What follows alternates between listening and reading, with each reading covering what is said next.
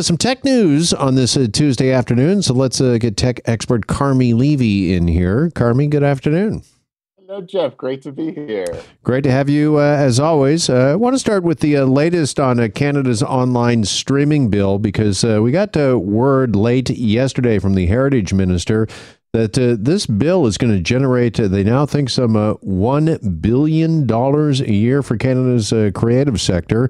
Uh, before we get to that and where that uh, money is going and how it's going to help, uh, can you just tell us again exactly what is the online streaming bill, Carmi?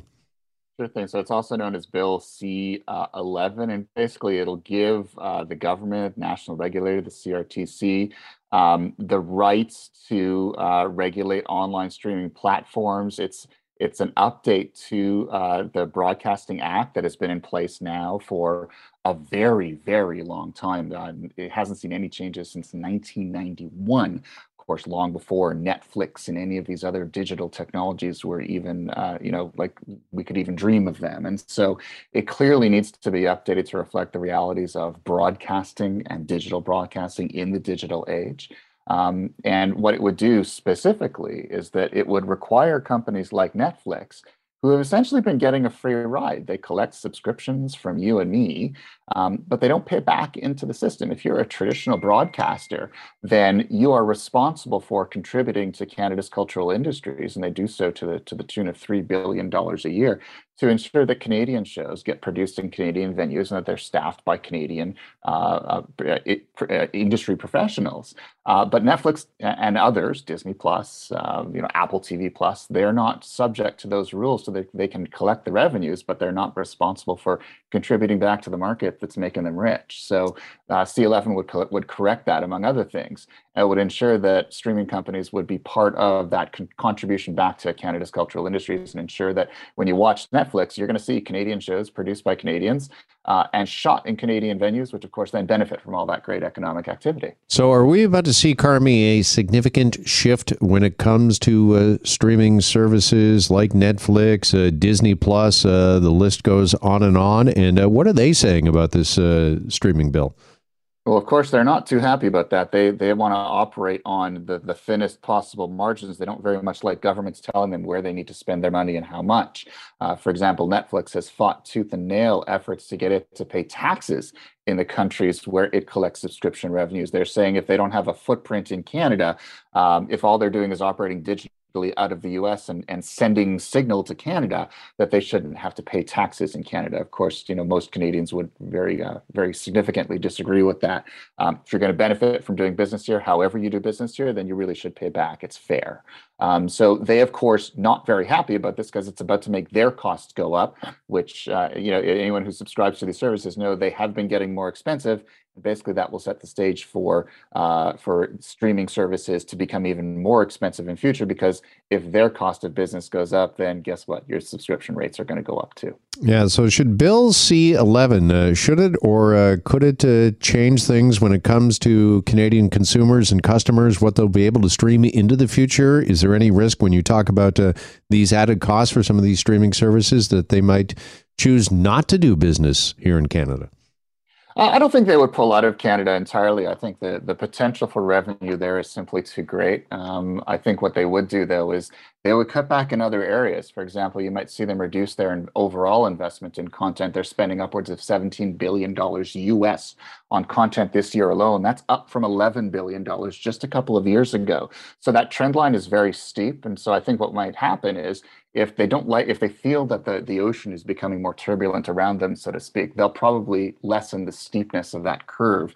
The growth in investment will probably tail off. Uh, and then you know the net effect is is as you're scrolling through what to watch on a saturday night with your family you're probably going to have less choice or you might have older content or you might not have the latest and greatest sort of coolest big big name productions um, so we may have to temper our expectations too if we want to have uh, you know, the next house of cards, then we're going to have to pay for that. Uh, but if we want to have just something that was pulled out of the vault, is sort of dusty old movie, uh, well, then yeah, we'll pay less for it, but it'll be less exciting for us to watch. And so we as consumers will ultimately vote with our wallets. We'll decide what we're willing to pay for, what we're willing to receive in return. and where that line is, where we decide, you know, I'm not getting that value anymore. Maybe I think I'm going to drop this subscription altogether. Uh, from where, from Netflix's perspective or Disney Plus's perspective, uh, you know, they're hoping that we stay below that line, and they're going to operate as close as possible to that line without forcing us to sort of say, okay, we're cutting it entirely. Right. And as you well know, Carmi, I mean, streaming service, uh, that industry, it is ultra competitive uh, right now between Netflix, Disney Plus, Apple uh, TV Plus, and the list goes uh, on and on. Mm-hmm. And let's not also discount what Canadian content providers, what they can uh, provide, uh, if you will. I mean, just look at our track record as of late. I mean, we're talking world class productions when it comes to things like Schitt's Creek, Kim's Convenience, and uh, I am sure that a lot of these streaming uh, providers uh, know just you know what a treasure trove of talent and content there is in this country. Canada is a powerhouse of cultural talent. Always has been, always will be. We're a, we're a country of you know a sparse population spread along a very long border, subject to some very harsh weather conditions, which shapes who we are, shapes how we tell stories, shapes our artistic output. Um, and so we fight well beyond our weight class globally when it comes to music, movies, television, theater, you name it, uh, authors, uh, writing books um, you know, Canada is, you know, we're it. And so the good news here is that if we have the right legislation in place, it allows our our artistic powerhouses to find audiences. It allows them to work with the Netflixes of the world to get their content out there, to do so in a very consistent and sustained manner. Uh, it means that we can find markets for our artistic output. And that's everybody wins there. Not only do you and I get to watch really great stuff on Netflix and listen to really great things on Spotify. Um, but when we do watch and listen, we're going to have even better access to homegrown talent, which I know, I know as a Canadian, I know, I know all of our listeners feel the same way. Um, that's exactly what we want. Uh, I, I, love nothing more than listening to a Canadian artist on Spotify or telling my kids that you know this is exactly you know you know they grew up one town over from me. That mm-hmm. is an mm-hmm. incredible point of pride. We need more of that in Canada. You bet. Just finding this uh, $1 billion a year for Canada's creative sector through this uh, bill. That's more than was originally projected. And that talks to, uh, I guess, the popularity of these uh, streaming services and that we can uh, count on that uh, billion dollars growing, you would think, year to year? I hope so. I'd certainly like to see some details that that figure, of course, from Heritage Minister Pablo Rodriguez, who was speaking to a, a House committee of uh, members of Parliament in Ottawa uh, yesterday.